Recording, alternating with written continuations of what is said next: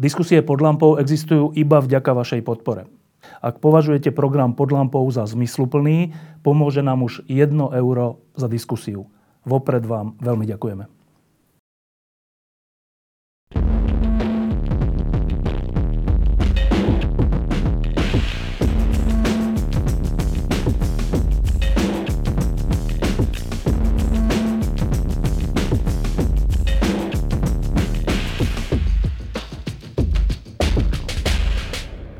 Minulý týždeň sme tu mali Martina Butoru a hovorili sme o správe o stave Slovenska, ktorú predniesol prezident Andrej Kiska a potom aj trocha o správe o stave sveta aktuálnom, po tom, čo sa deje s Trumpom a s Kimom a s G7 a so všeličím. E, tento týždeň sa, sa pozrieme trošku viac dozadu, respektíve ten, ten pohľad bude až na 100 rokov. Totiž to tento rok je 100 rokov od vzniku Československa, ale nie len to tento osmičkový rok, je, teraz je strašne veľa okrúhlych výročí.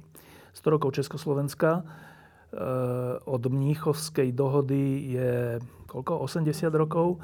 Od e, nástupu komunistickej diktatúry je 70 rokov.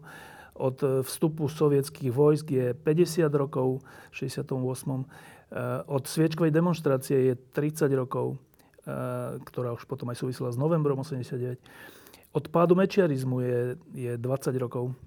Samé okrúhle, veľmi dôležité výročia. A takou zaujímavosťou je, že dnešným hostom je manželka Martina Butoru, Zora Butorova, pretože práve k týmto veciam robili s väčším kolektívom taký veľký výskum. A jeho aktuálne výsledky, veľmi čerstvé, si dnes preberieme. Tak e, Zora, najprv, um, aký kolektív to bol? Kto to robil, ten výskum? Tak robili to týmy v dvoch republikách. V Českej republike to bol tým Centra pre výskum verejnej mienky pri Sociologickom ústave akadémie. A na Slovensku to bola taká kombinácia, že bol to projekt Sociologického ústavu akadémie ale to spracovanie mal na starosti Inštitút pre verejné otázky. Tak a teraz, ehm, čiže to je taký aj trocha porovnávací výskum, čiže nie je to, nie je to len to, že čo my na Slovensku si o jednotlivých ehm, výročiach, respektíve udalostiach a osobnostiach s nimi spojených myslíme, ale je to zrejme aj porovnanie, v čom sa líšime v tých istých osobnostiach a v tých istých udalostiach v porovnaní s Českou republikou, s obyvateľstvom. Tak ehm, úplne na úvod sa opýtam, je tam nejaké velikánske prekvapenie?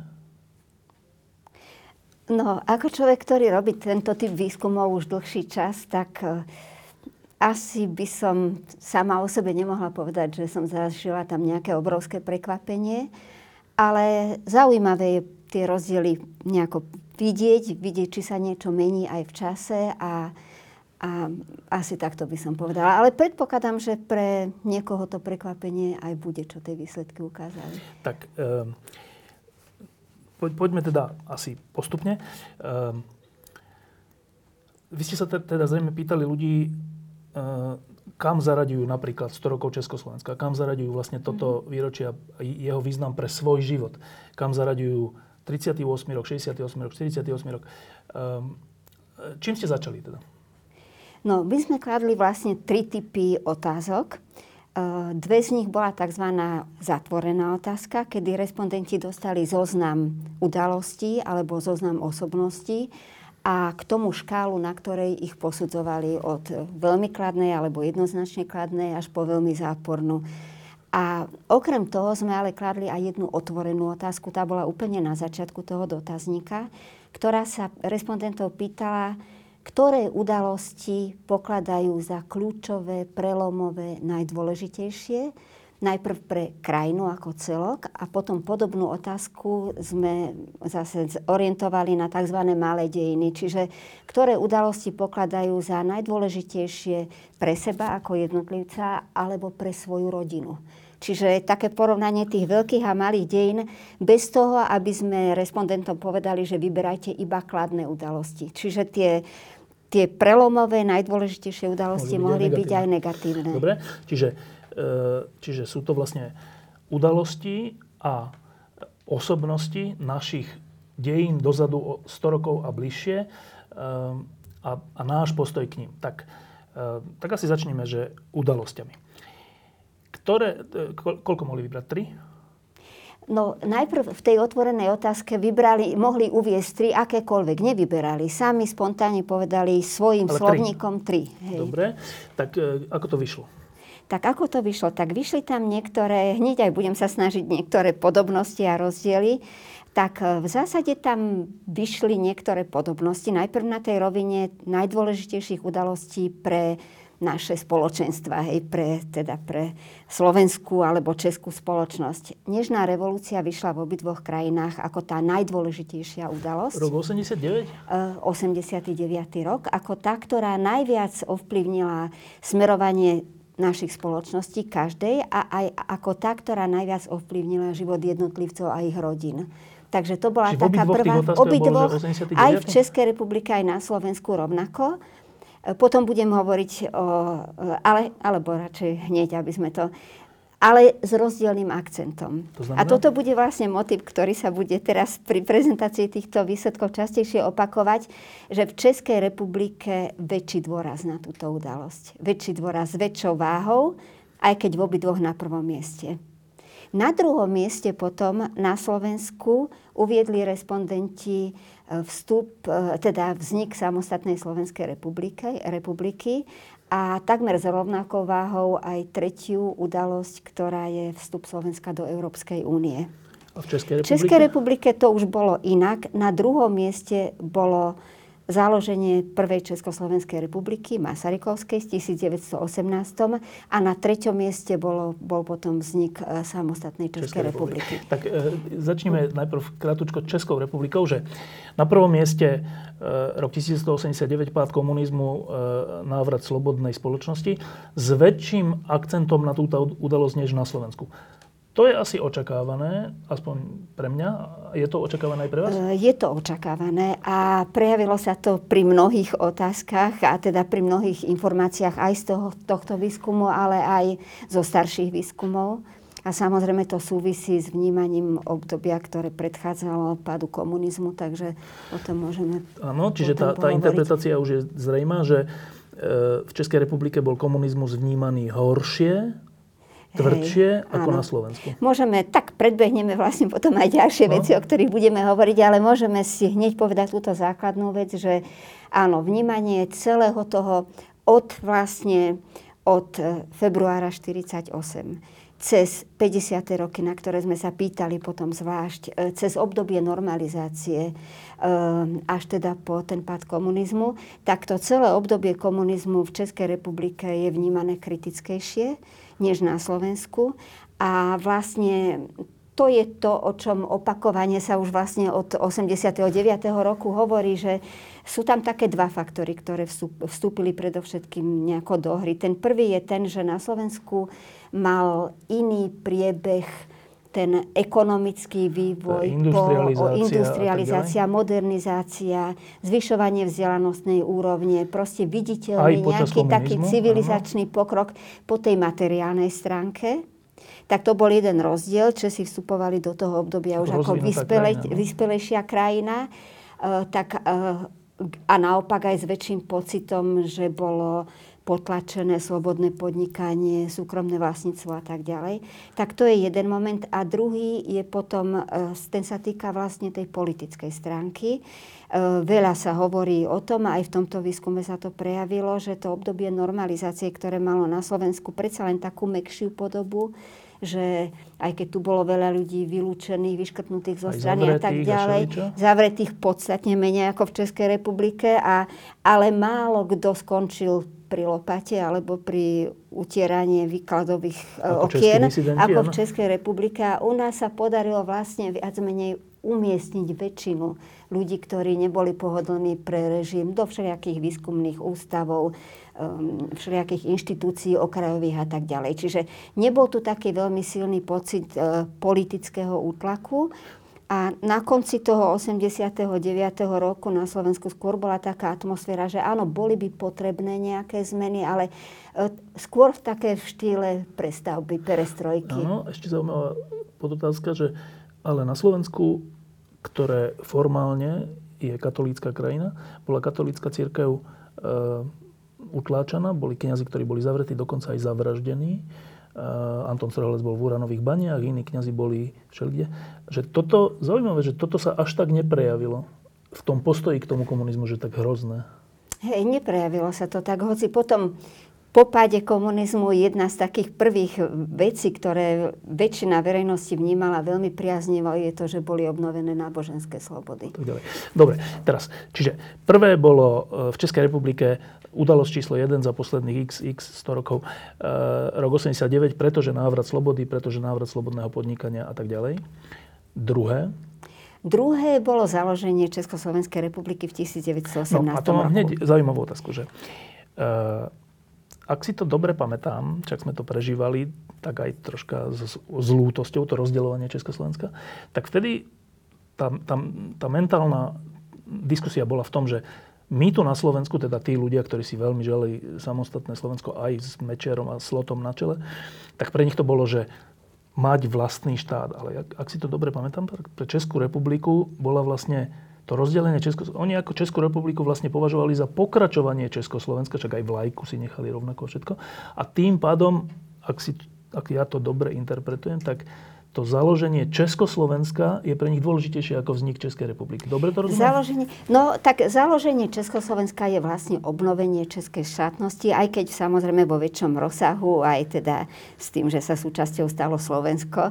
Ale v podstate to bol ten kľúčový moment nejakej kontinuity, ktorá bola obnovená. Už takže, nie je samostatné Česko. Uh, takže áno, no nie, teda uh, samostatné Česko bolo niečo, čo si väčšina ľudí v Českej republike neželala. neželala, rovnako ako si to neželala väčšina ľudí na Slovensku. V tom ani nebol rozdiel. Ale fakt je ten, že vlastne Slováci poprvýkrát získali štátnosť demokratickú v tom 93. roku, čiže je to samozrejme taký väčší prelom. Dobre. A zaujímavé, že na treťom mieste v Českej republike je vznik Českej republiky samostatnej. To by som ja nečakal.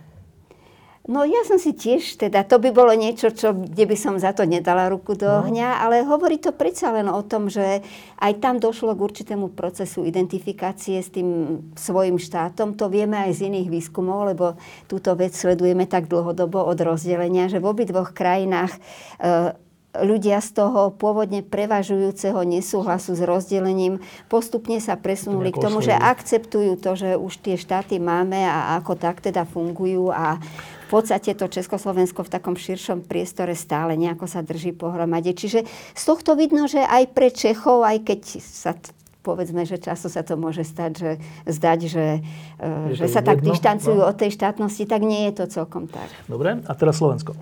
Na prvom mieste november 1989, tak to som mierne skoro až šokovaný, ale pozitívne, pretože Dlhé roky sa o tom rozprávame aj s rôznymi ľuďmi, aj čo sa týka školstva a všeličoho. Tie deti a mladí ľudia sa neučia o tom, že november 89, čo to vlastne bolo, majú úplne popletené, že to bol vlastne Mečiar a takéto veci. E, potom sledujeme všelijaké prieskumy, ktoré hovoria na Slovensku, že či náhodou nebolo lepšie pred tým rokom 89 a tak. Čo sú všetko také znaky spochybňujúce hodnotu novembra pre tých ľudí, ktorí takto rozprávajú. Ja som z toho vždy smutný. A teraz vidie, že najdôležitejšia udalosť Slovenska za posledných 100 rokov je, že november 89, čo je úplne v rozpore s týmito negatívami. Je to krásna vec, ale ako sa to dá vysvetliť? No len nezabudnime na to, že v tom pojme najdôležitejšia sa neskrývajú iba pozitíva. To sme si povedali no, na začiatku. K tomu sa dostaneme potom pri tých pozitívnych Počkej, udalostiach. mi teraz povedať, že november 89 je na Slovensku najdôležitejšia negatívna. Nie. Chcem povedať, že patrí aj medzi najdôležitejšie pozitívne udalosti, ale tam už nie je na prvom mieste. Ale, ale väčšina ľudí to pokladá za najdôležitejšiu aj pozitívnu udalosť. Čiže aj jedno, aj druhé. No, Dobre, no ale nie aj to keď to má negatíva, uh, no pre mňa to až také veľké prekvapenie nie je. A aj keď to má negatíva, tak to, že to bol obrovský zásah do našich životov, to akceptujú aj Všetci. ľudia, ktorí nie sú, povedzme, spokojní s tým, Dobre, kam sa krajina teraz, uberá. Teraz, aby som tomu rozumel, že je to podľa ľudí na Slovensku najdôležitejšia udalosť, ale teraz si povedzme, že či najdôležitejšia pozitívna? No, tak takto. To boli dve samostatné otázky. Áno. Jedna, tie spontánne výpovede o tom, čo je najdôležitejšie. To Tam to bolo dobrá. na prvom mieste. A potom bola otázka, kde hodnotili respondenti asi 20 udalostí a období. A tam vyšlo, vyšla Nežná revolúcia na treťom mieste ako tretia najpozitívnejšia väčšinou respondentov vnímaná ako pozitívna. A tam boli ako prvé dve čo?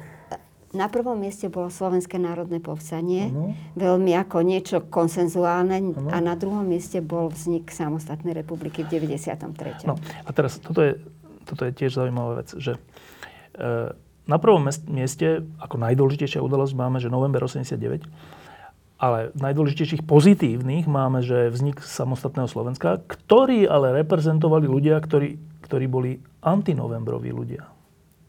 Áno. To sa ako, ako interpretuje? Uh, No tak, tak to urobím teraz jeden malý ešte takýto vstup do tohto, že samozrejme tento výskum je vlastne reprezentatívny, kvantitatívny výskum, čiže štandardizované otázky, štandardizované odpovede. Z istého hľadiska je odkázaný takýto výskum na to, že ostáva na povrchu.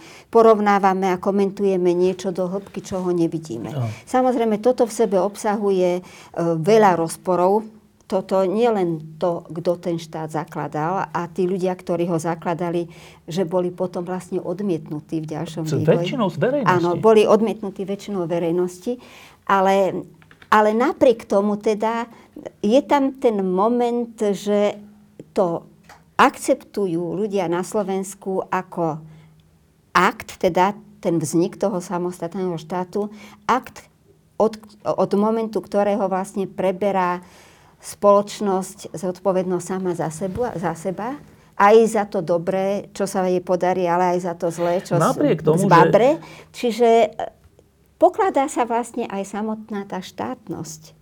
Za nejakú hodnotu Dokonca, ako takú. Áno.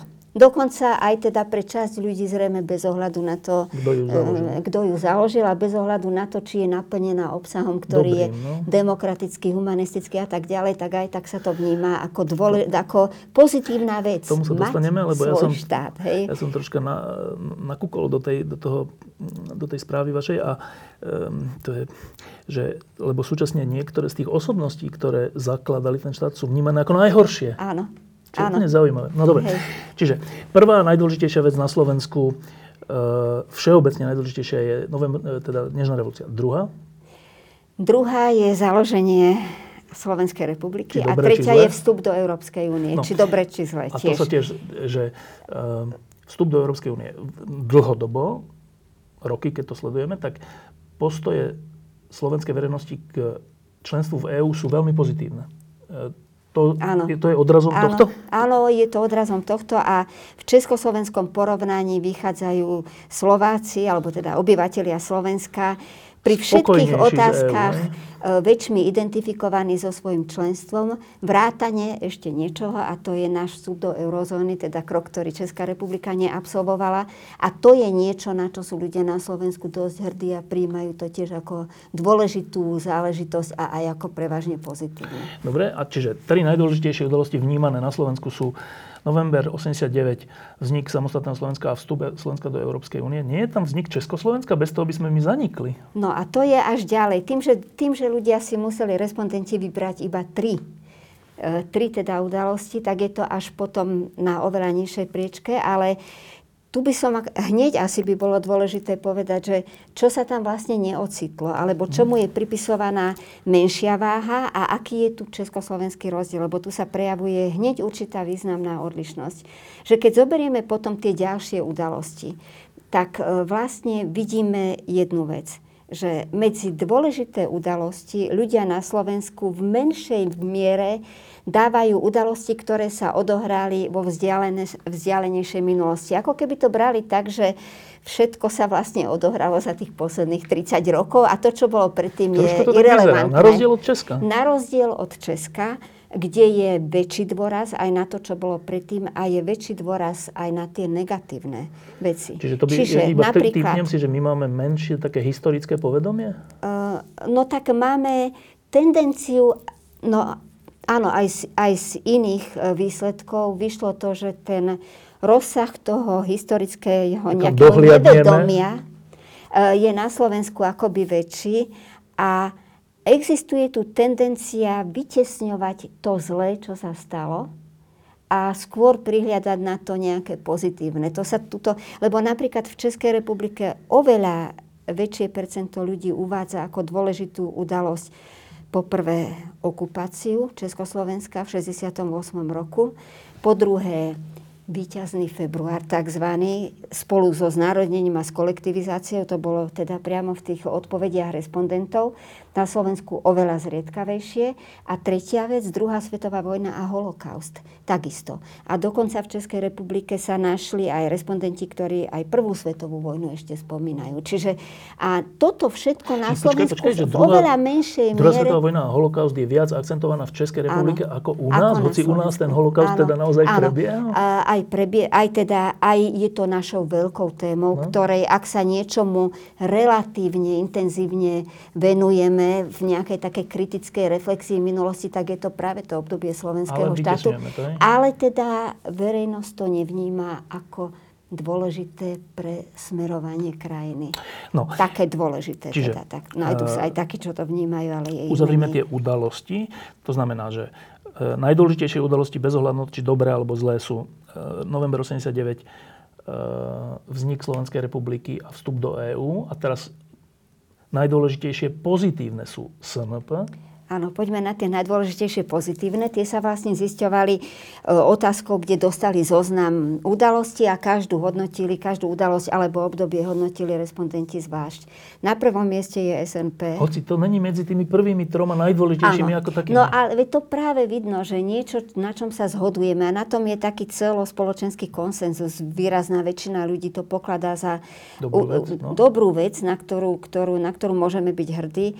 Ale už keď uvažujú o tom, či je to až také dôležité pre, pre spoločnosť a najmä potom pre nich a pre ich rodiny, tak to dávajú už väčšmi nábok. Dobre, no, takže, to, ale je tam to SNP, potom je, je tam vznik samostatnej republiky a, a tretie... na treťom je Nežná revolúcia. Dobre, a najdôležitejšie negatívne?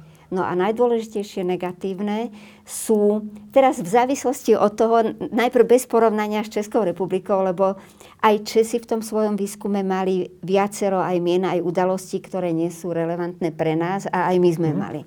Tak teraz bez ohľadu na to porovnanie, tak najhoršie Uh, je obsadenie, je okupácia v august 68. Na Slovensku aj? Aj na Slovensku. V obidvoch republikách najhoršie. Na druhom mieste na Slovensku je vlastne vláda, obdobie vlády Vladimíra Mečiara.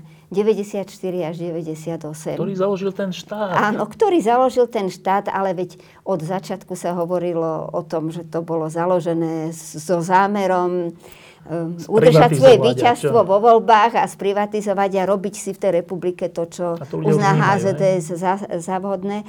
A to ľudia vnímajú. Ak sa môžeme na chvíľu rovno pri tom Mečerovi pozastaviť, tak uh, dôležitosť, a teda hodnotenie Mečiara sledujeme vlastne od začiatku 90. rokov periodicky. A dá sa povedať, že jeho hodnotenie prešlo najdramatickejším vývojom. Od pozitívneho Ešte, k negatívnemu. No? Áno, od prevažne pozitívneho e, k veľmi výrazne negatívnemu. Je to teda, tuším, druhá najnegatívnejšie vnímaná osobnosť dnes, drvivou väčšinou ľudí. A vlastne to negatívne veľmi výrazne prevážilo už v 97. roku. Čiže ešte predtým, ako v tých voľbách v 98. utrpel porážku. Čiže ešte sa Takže... vráťme k tým najhorším udalostiam. Čiže prvá je okupácia, druhé je mečiarizmus a tretie? Áno, a tretie je potom uh, s, uh, tzv. slovenský štát, teda vojn, Čiže tam táto reflexia počas... nejaká je? Áno, tam tá reflexia je. V zmysle aj toho áno, deportácie áno, áno, a všetko. Lebo keď sa, to je tak, tak, že keď sa opýtate priamo respondentov, tak zase potom už e, nekladú tú váhu, ale každú tú udalosť hodnotia zvlášť a áno, Zhruba polovica respondentov označila toto obdobie za negatívne. Zhruba polovica. Tých, čo to označili za pozitívne, bolo oveľa menej. A aj tu môžeme povedať, že, nevie. Uh, áno, nemálo ľudí je takých, čo povie, že nevie, ale za posledných tých 20 rokov aj tam došlo k určitému pozitívnemu vývoju v tom zmysle, že tie názory sú dnes kritickejšie. A najhoršie boli. udalosti z hľadiska Českej republiky? Uh, z hľadiska Českej republiky je to obsadenie Československa. E, potom je to, protek- je to protektorát a Mnichovská dohoda a odstúpenie súdedno. Proste tieto udalosti, ktoré znamenali zásah. Čiže obidve tie udalosti v Českej republike súvisia so zásahom teda mocnosti zvonku do nejakého slobodného vývoja. Slobodného, suverénneho vývoja. A teraz osobnosti. Tak e, asi zase začneme Českou republikou. Že tri najdôležitejšie osobnosti. Tri najdôležitejšie osobnosti. E, Tomáš Garik Masaryk, to je taká, áno, na prvom mieste, veľmi výrazne. Nie najdôležitejšie, pozitívne vnímané, lebo tam sme sa nepýtali na dôležitosť, Aha, ale teda je tam rebríček a oni si, oni si teda vyberajú. Čiže na prvom mieste Tomáš Garik Masaryk, nespochybniteľne.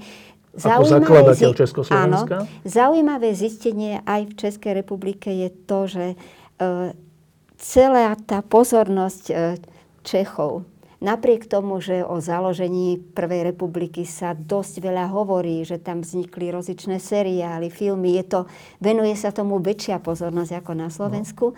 tak sa tá pozornosť koncentruje predovšetkým na Masaryka, aj to vnímanie. Beneš je tiež vnímaný prevažne pozitívne, ale už menej. Hej. A tí ďalší ľudia, ktorí hrali dôležitú úlohu e, pri založení a fungovaní Prvej republiky. Štefánik tiež je vnímaný ako pozitívny. No ale na, teda kladná postava. Na druhom mieste je Václav Havel a na treťom mieste je Jan Palach, ktorý sa stal, Jan Palach sa stal naozaj pre ľudí takou no symbolom neviem, nechcem niečo. symbolom, ikona je zlý výraz, symbolom, symbolom teda aj snahy, odvahy a také. Aj odvahy a aj teda rozhodnutia trvať na určitých princípoch, ktoré tá spoločnosť Áno, čiže nedokáže. Ešte raz, že pozitívne české osobnosti podľa Čechov sú Masaryk, Havel a Palach. A Jan Palach. To, je, to, je, to je dobrý rebríček. Uh, Havel je ďaleko za Masarykom, alebo je to plus minus blízko? Počkaj, ja sa radšej na to pozriem, dobre? No. Aby som síce robíme s číslami, ale nie všetky tie čísla si človek musí potom pamätať.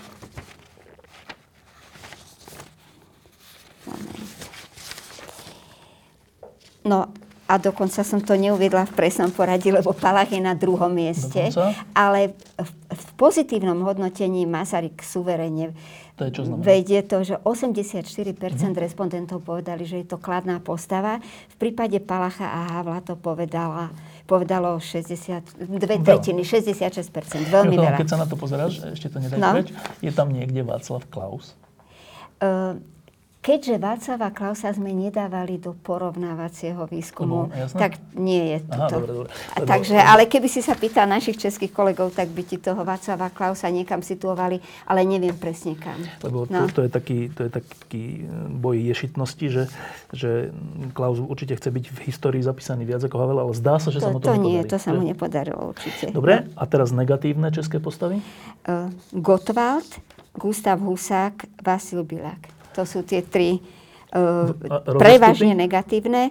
Rozostupy sú Gotwald najhoršie, 63% negatívneho hodnotenia, Husák 58% a Bilák 52%. Čiže nie sú veľmi veľké rozostupy, všetko traja. A potom nasleduje aj dobre aj ďalších povedať.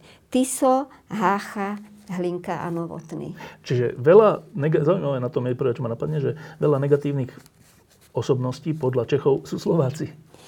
E, no, vychádza to tak z okolností, tam boli prítomní pri týchto, aj teda v tých dvoch totalitných režimoch, ale, ale čo je dôležitejšie povedať, že všetky tie negatívne osobnosti sú späté s totalitnými mm. nedemokratickými režimami. Takže zatiaľ, čo tie pozitívne sú opačne. Dobre. No.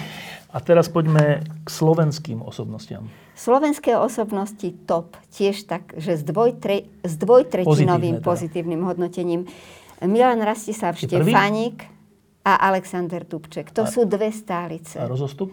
Rozostup je malý. Štefánik 66% pozitívneho hodnotenia a Dubček 60%. A tretí? Uh, Tomáš Garik Masaryk. Zaujímavé. Tak... Teraz tie ďalšie, poviem aj tie no, ďalšie, no, slovenské no. pozitívne, len treba povedať, že ani jedna z nich už nezískala viac ako nadpolovičnú mm. väčšinu, aj keď tých negatívnych hodnotení je málo.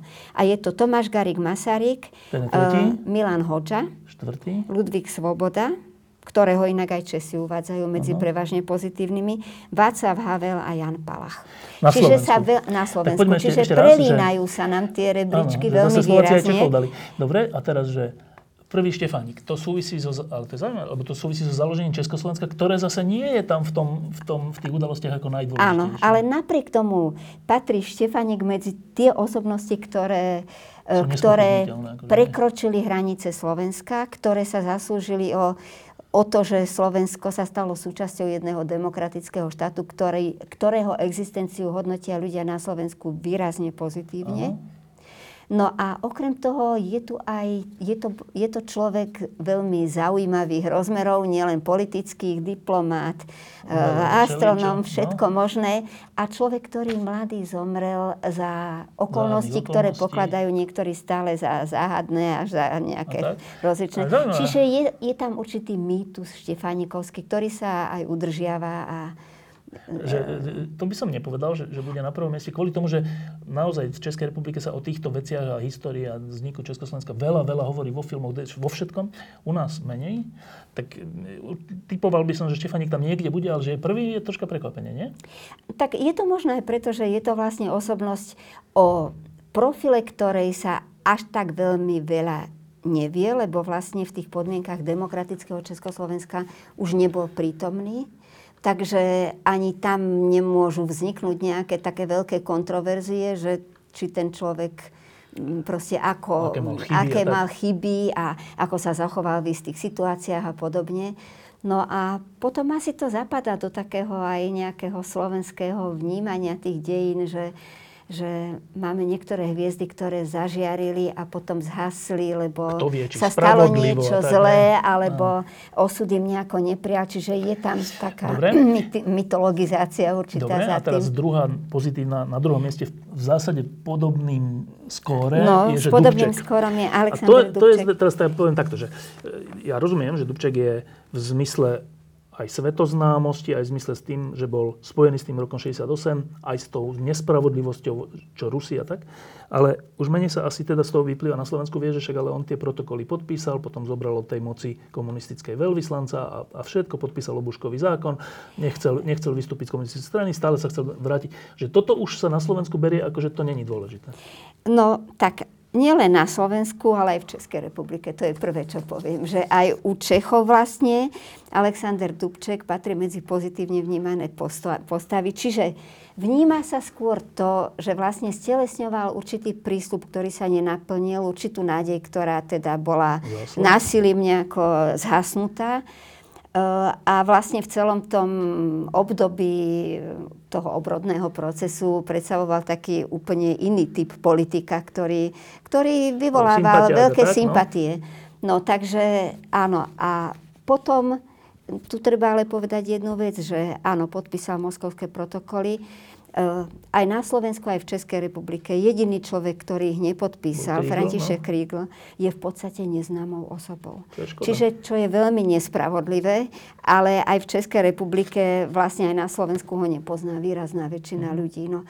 Takže toto ako by sa nerátalo, ako by sa to tak nejako bralo, že vlastne Musel, sme sa stali os- obeťou toho osudu a tej veľmoci, ktorá brutálne zasiahla a tí naši politici nemali veľmi na výber, ale museli sa, e, museli sa prispôsobiť. Dobre. No a, a nezabúdajme na to potom, že celá tá normalizácia, ako prebiehala na Slovensku tým mekším spôsobom, tak aj ten Alexander Dubček, ktorý robil v tých lesoch, e, v záhradníctve a vlastne nejako nevystupoval odvážne, tak ľudia na Slovensku mu to ako si väčšmi tolerovali a neporovnávali ho s disidentmi, ktorí tom... skončili vo vezení a ktorí naozaj garantovali to svojou slobodou. A v tom aj to, že, že vzhľadom tomu, že aj tá história slovenskej štátnosti je kratšia a všetko, že, že viac akcentujeme osobnosti bez ohľadu či aj urobili nejaké chyby, ale však boli to osobnosti, není tam aj tento rozmer?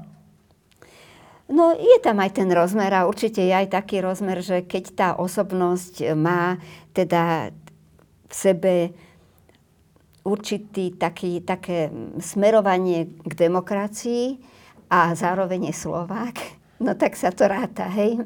to vlastne pomáha to samozrejme k tomu dobrému hodnoteniu. Dobre, čiže prvý Štefánik, druhý Dubček, tretí Masaryk. To je tiež Tretí Masaryk. Zaujímavé je to, že vlastne Tomáš Garik Masaryk od začiatku 90.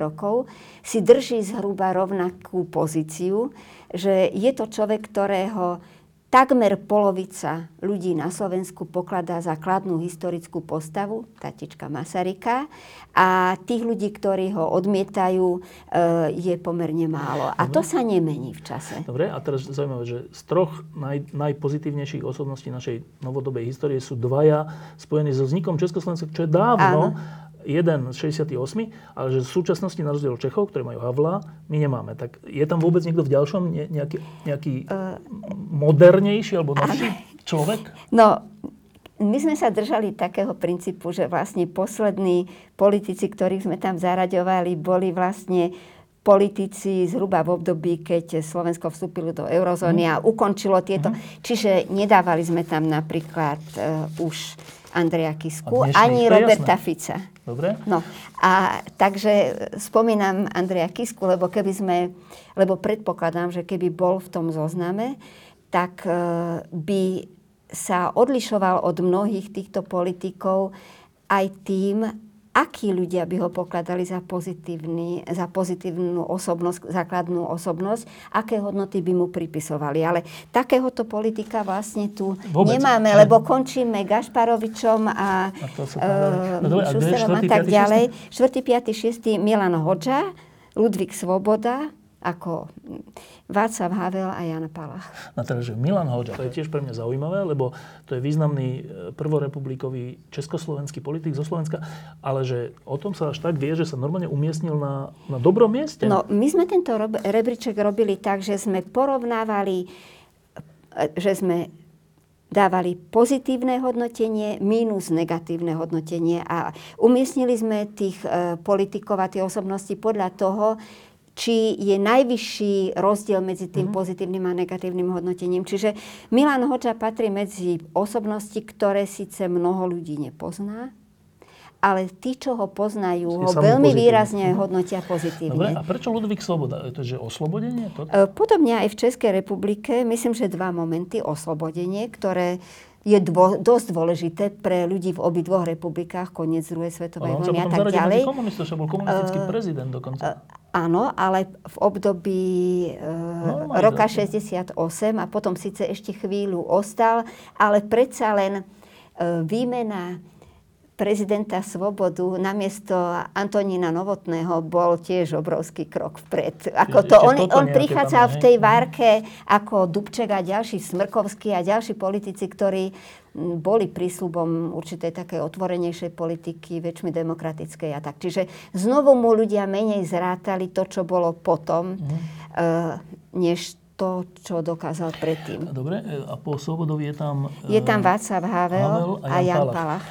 Václav Havel je, vieme číslo? Uh, 39% pozitívnych hodnotení a 23% negatívnych. A medzi tým sú ambivalentné. A na to hovoríš čo?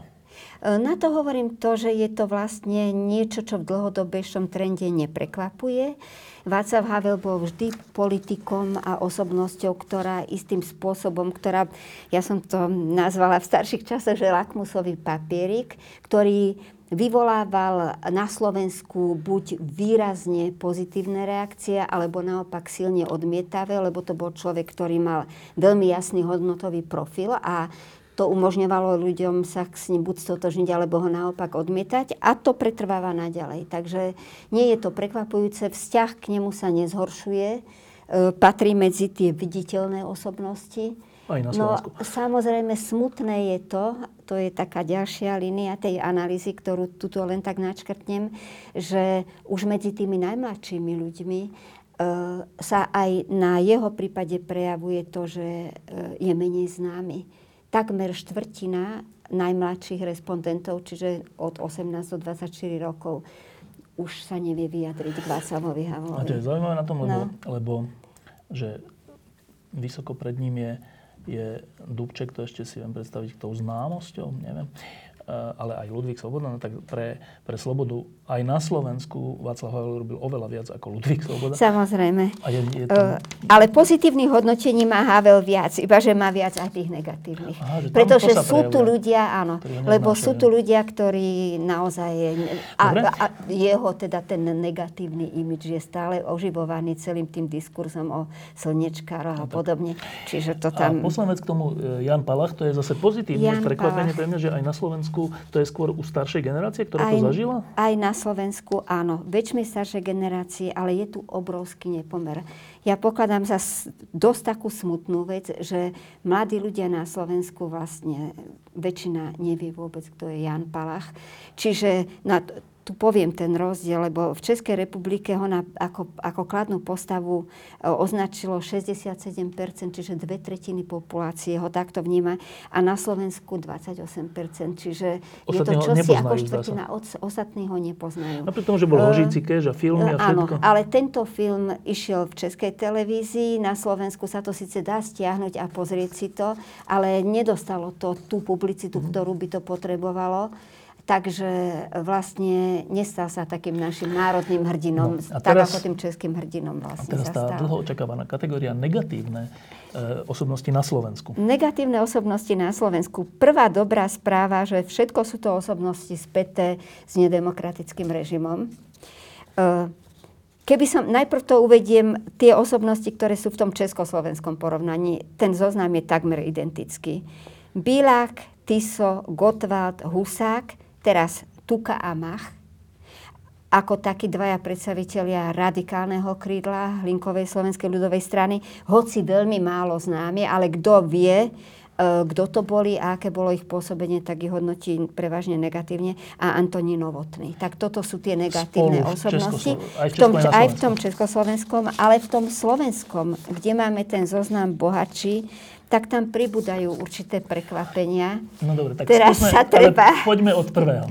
No tak a tie prekvapenia spočívajú v tom, že do toho najprv to predošlem. Do slovenského zoznamu sme zaradili aj osobnosti e, novembra 89 na Slovensku a zaradili sme do ňoho aj osobnosti, tých, osobnosť teda stelesňujúca naj, najvýraznejšie snahu o reformu a naštartovanie reforiem a o začlenenie Slovenska do, do euroatlantických štruktúr. No. no, tak a tuto máme nesmierne heterogénny ten zoznam, pretože okrem tých mien, ktoré som tam menovala, a poviem to teraz v takom poradí od najnegatívnejších osôb po menej negatívne, ale stále prevažne negatívne Mečiar. Mečiar je najnegatívnejšia, naj, najnegatívnejšia osobnosť. Našej histórie? 69%.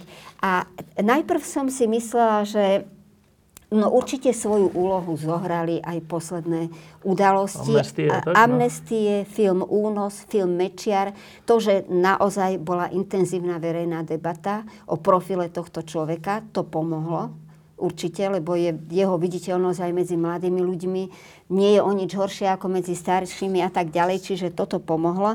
Ale keď som sa pozerala aj na staršie údaje, tak vlastne už aj začiatkom tohto desaťročia už tri petiny ľudí na Slovensku, čiže čo vyše 60% ho pokladali za negatívnu Iba jedna poznámočka k tomu, že pamätáme si, keď Mečiar prišiel k moci a keď jeho popularita kulminovala, tak bolo, že 80%. Áno.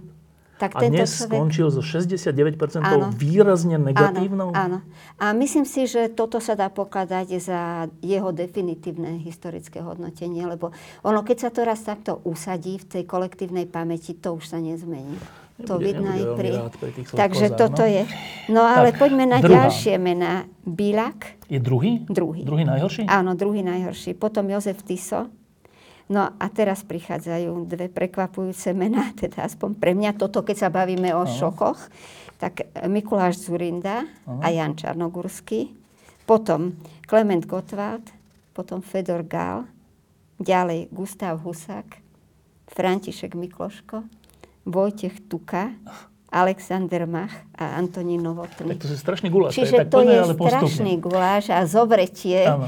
zobretie demokratov tými totalitnými politikmi no. je tam a teraz, teda že, dobre, dosť e, Najhorší desné. mečiar, to je dobrá správa. Druhý najhorší, kto... kto, kto Bilak, Vasil Bilak. Bilak. Prečo Bilak? Uh, no tak uh, Bilak ako predstaviteľ tej tvrdej línie, normalizačnej línie uh, komunistov, Horšie ako Husák? Áno, horšie ako Husák. Možno aj pre Husák. Husáková životná dráha Bola poprvé bola oveľa zaujímavejšia. Bol to oveľa inteligentnejší človek, e, mal obdobia, kedy posunul, chcel posunúť krajinu niekam, odsedel si to vo väzení, v tom väzení sa držal celkom, bol bol prezident. Zatiaľ, čo Vasil Bilak bol No, len jedna taký. karikatúra dosť. Dobre, dobre, či A, a na- navyše autor pozývacieho listu.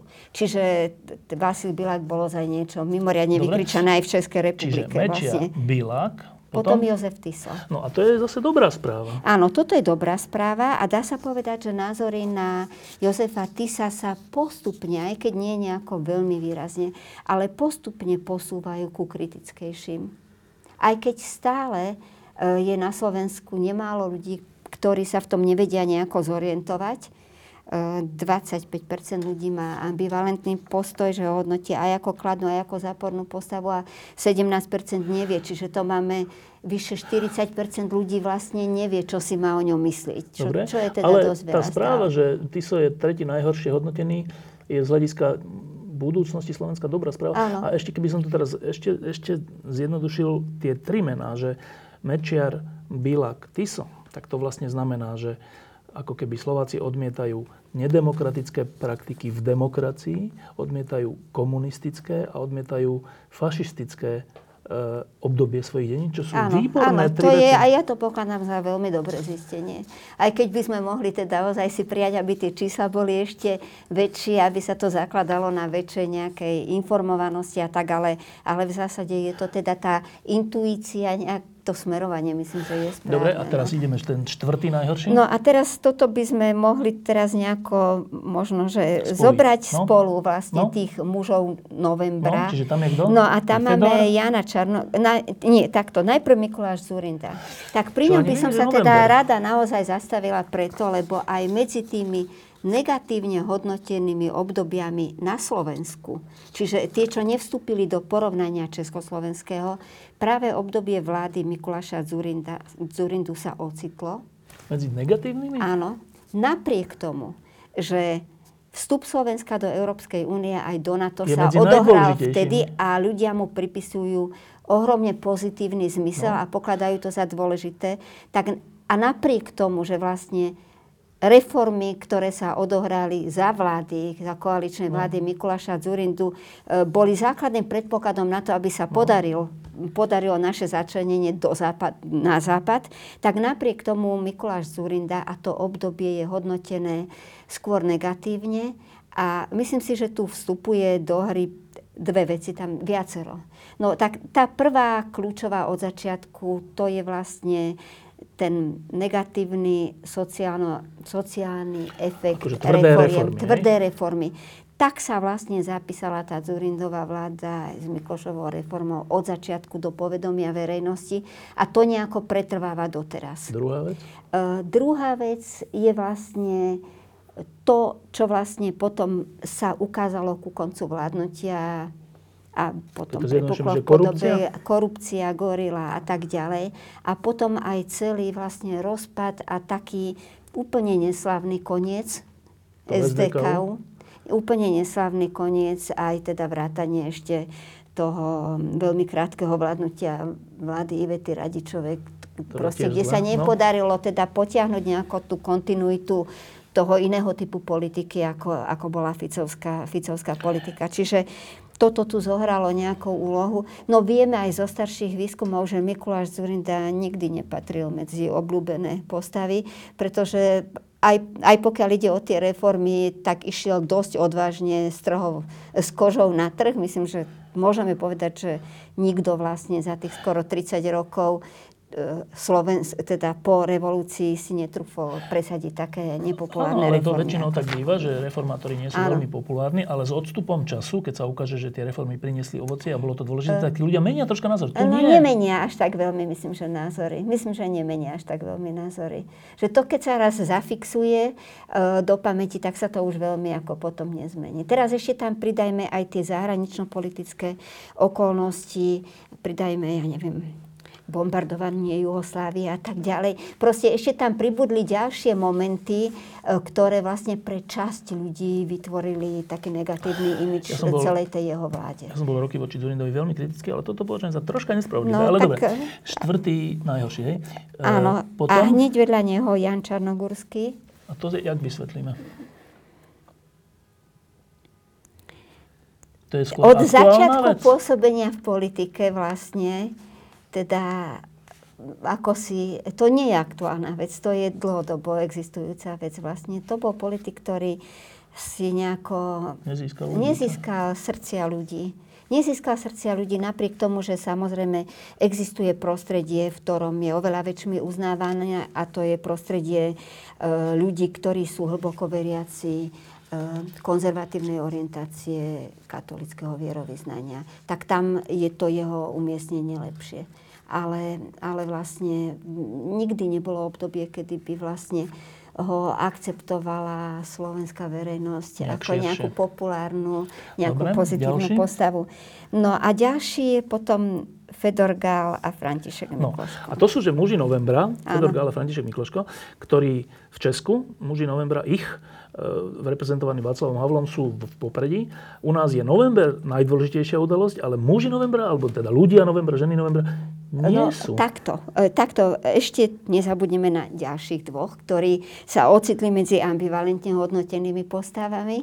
A to je Milan Kňažko, ktorý jediný vyšiel tak, že naozaj je ambivalentne hodnotený, že, že pozitívne hodnotenie je presne v rovnováhe s negatívnym a ten je aj najviditeľnejší, mm. tak to bolo napokon vždy.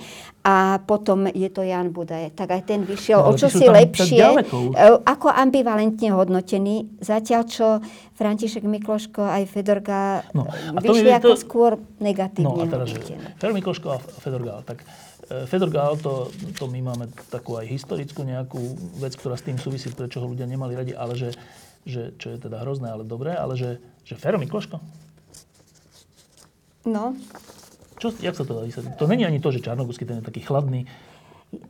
Ja som, no, asi to súvisí s tým prvým obdobím vlastne e, po pade komunizmu, kedy uh, títo ľudia sa veľmi výrazne zasadili o to, aby sa nasadil nejaký demokratický kurz a išli naozaj uh, aj proti, väčšine? vtedajš, proti väčšine a vtedajším veľmi emocionálnym vlnám, ktoré boli napríklad František Mikloško ako predseda prvého slobodného parlamentu no? v čase jazykového, keď tam takmer vylomili bránu na parlamente, keď e, za tú našu Slovenčinu prišli ľudia protestovať, tak prejavil obrovskú odvahu a, a to isté aj Fedorgal, že, a to je to a, zaujímavé, že, že Fero Mikloško a Fedorgal, ktorí, ktorí išli v prvej línii proti tomu Mečiarovi, že ľudia vtedy milovali Mečiara, ich nie, dnes ľudia Mečiara dali, že najhoršieho, tak to nejaký kredit by sa mal dať pripísať tým, ktorí boli už na začiatku proti nemu a nie. Hej, nie je to tak. Nie je to tak. Aj napriek tomu, že aj vlastne, keď to zoberieme, že Fedor Gál pomerne zavčasu sa potom stiahol a je prítomný teraz ozaj skôr ako, čo, ako občanský aktivista, ako človek, ktorý komentuje dianie, snaží sa veci nejako posúvať takýmto spôsobom. A, a, zase na rozdiel od neho František Mikloško bol veľmi dlho súčasťou no. E, politického toho no. establishmentu. No. Tak e, napriek tomu vlastne ho jednak pomerne veľa ľudí aj nemá žiadny názor, napríklad na Fedora Gála Eh, štvrtina ľudí vôbec eh, sa vyjadrila, buď že ho nepozná, alebo nevie vôbec mm-hmm. posúdiť.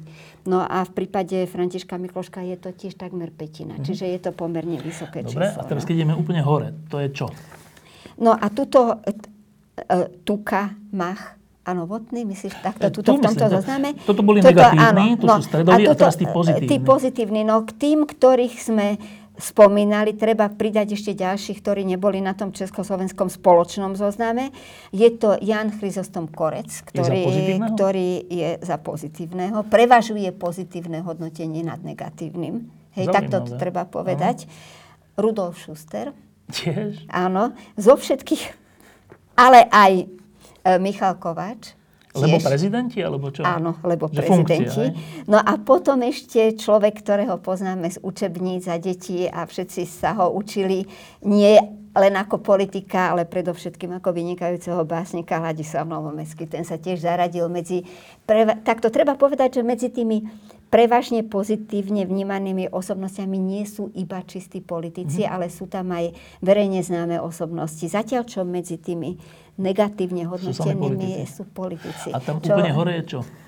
Uh, Rastislav Štefánik, Dubček, Masaryk, Boča. Tam sú to, to vlastne, tí, tam to tak je. Čiže tu je to len potom. A možno je zaujímavé ešte povedať, lebo keď sa bavíme o týchto osobnostiach, tak dôležité je aj to, koho ľudia nepoznajú. A aj dôležité sú určité paradoxy. Že zoberme napríklad takú vec, že Slovenské národné povstanie je hodnotené ako tá najpozitívnejšia udalosť v našich dejinách. A preto sme zaradili dvoch kľúčových predstaviteľov armádneho odboja, generála Viesta a generála Goliana, ktorých drvivá väčšina nepozná. Čiže oni sa ocitli medzi ambivalentne hodnotenými, hodnotenými osobnostiami, ale podstatné je to, že vlastne nevie naša verejnosť, e, kto teda kto doplatil vlastne život, kto do toho išiel a doplatil životom a bez koho by vlastne to povstanie nemalo taký priebeh, aký malo. Čiže tu vidíme, že vlastne tá znalosť je niekedy veľmi taká plitká a zrejme aj pri tom, keď každý, každoročným rituálom si pripomíname to, to slovenské národné povstanie, tak si ho pripomíname. Ako také, nie, ale nie ľudí, zaludne, Nezaľudňujeme hodnosť tými ľuďmi, ktorí, ktorí tam zohrali tú kľúčovú úlohu. Takže... Dobre, no a na záver. Tak, uh, sú, to, sú to zaujímavé čísla a mm, všeličo odrážajú o Čechoch a o Slovakoch. Uh, teba na tom čo najviac zaujalo?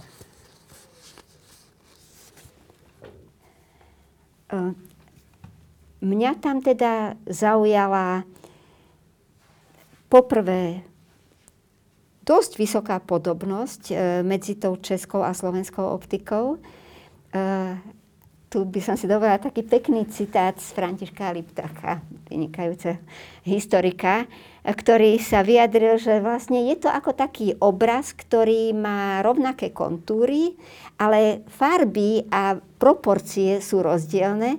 A niekedy to potom môže byť tak, že v jednej republike je to niečo, čo si zavesíme v obývačke a niekde to dáme, iba zastrčíme a niekde možno, že to patrí už na smetisko. Tak aj my tu vidíme určité rozdiely, určité posuny, ktoré sú potom aj v tom, že vlastne už 25 rokov ideme každý svojim vlastným smerom. Takže niektoré udalosti, na ktoré sme my hrdí, že si neabsolvovali, napríklad Sviečková manifestácia, alebo ktorú sme zažili už iba my, alebo vstup do eurozóny. Hej. Takže to zase už oni, oni, alebo víťazstvo nad Mečiarom vo voľbách 98, čo hodnotí väčšina ľudí pozitívne.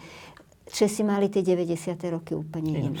Čiže, to Čiže bol, toto je taká jedna vec. Bol teda, ešte sa Dru... vrátim k tomu, to bol no. Lubomír Liptak, hej? Lubomír Liptak, ten, ten Áno. historik. Áno, dobre? No. Áno, pardon. Uh, druhá vec je potom tá, že uh, máme na Slovensku akoby kratšiu historickú uh-huh. pamäť a máme tendenciu vymazávať tie veci, ktoré boli negatívne, napriek tomu, že postihli aj nás a zapísali sa do nášho, proste stále si to dedičstvo nesieme so sebou. To nie je dobré. A to nie je dobré najmä preto, lebo potom to znižuje našu citlivosť aj na to, čo sa deje dnes. Totiž to historické vedomie to nie je iba znalosť nejakých roztrúsených faktov, ale je to aj schopnosť vidieť súvislosti. Tak pre mňa napríklad zarazilo, že ľudia na Slovensku si podstatne menej, teda pripisujú menšiu váhu tomu, čo sa stalo vo februári 48 a potom. Že ich oveľa v menšej miere irituje kolektivizácia, znárodnenie, ale na, napríklad tá kolektivizácia. Tak keď si zoberieme, čo sa dnes deje s tými našimi farmármi, no. tak e, vidíme to, že je veľmi dôležité, aby sme vedeli, že takéto bezprávie, teda ešte v inom rozsahu samozrejme, dialo, no. štátom naordinované z hora a teda globálne aplikované, ale predsa to má svoje podobnosti. Že boli tí ľudia obratí o svoje práva majetkové a tak ďalej. A niečo podobné vlastne sa odohráva aj teraz. Čiže toto je nedobrá vec, že, že zažmurujeme oči nad tým, že sa máme s čím vyrovnávať, že máme veľa negatívneho, čo sme buď spolu spôsobili, alebo na čo sme sa prizerali a nič proti tomu neurobili.